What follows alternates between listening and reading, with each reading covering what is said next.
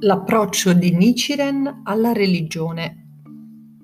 Nel Giappone del XIII secolo Nichiren insegnò questi principi che sono oggi praticati da milioni di persone in quasi 200 nazioni.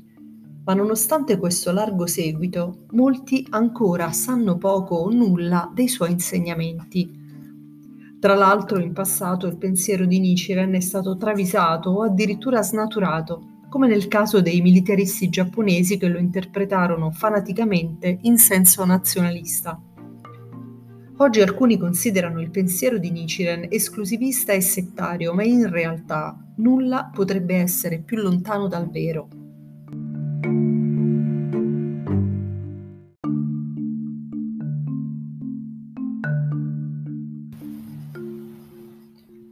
Nichiren visse in un periodo di sconvolgimenti sociali, i disastri naturali, le epidemie, le carestie e la minaccia di un'invasione straniera terrorizzavano la popolazione giapponese. Nichiren era fermamente convinto che queste sciagure si stessero abbattendo sul Giappone perché le scuole buddiste dell'epoca non comprendevano il valore del Sutra del Loto e non basavano su di esso il proprio insegnamento. Egli scrisse numerose lettere e diversi trattati per spiegare il suo punto di vista e criticò duramente il governo e gli altri maestri buddisti, attirando su di sé il loro risentimento, al punto da essere condannato all'esilio per ben due volte.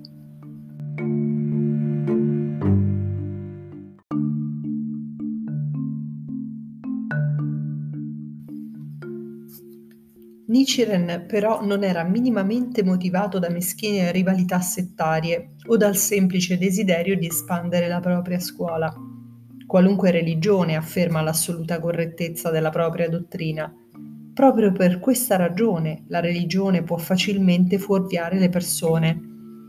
Pienamente consapevole di ciò, Nichiren lottò per confutare quegli aspetti della religione che impediscono agli individui di percorrere la via che conduce a un completo risveglio. Le critiche di Nichiren possono essere riassunte nelle cosiddette quattro massime, che additano quattro archetipi religiosi non equilibrati, rappresentando una critica religiosa ragionata che identifica rigorosamente le fonti dell'autocompiacimento e dell'autoritarismo religioso.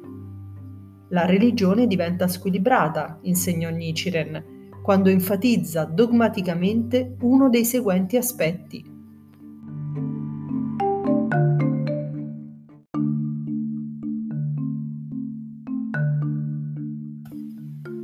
Uno, la ricerca della salvezza soltanto attraverso il potere esterno di un essere assoluto.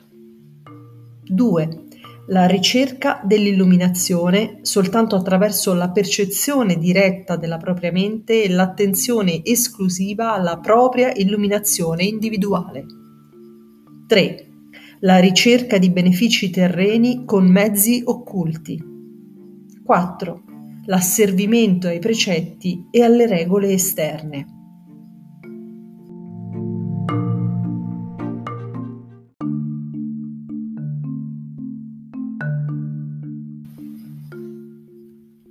Una dottrina perfettamente equilibrata non giunge a nessuno di questi estremi, ma insegna la fusione del potere interno con quello esterno come mezzo per trasformare sia la vita dell'individuo sia la realtà che lo circonda.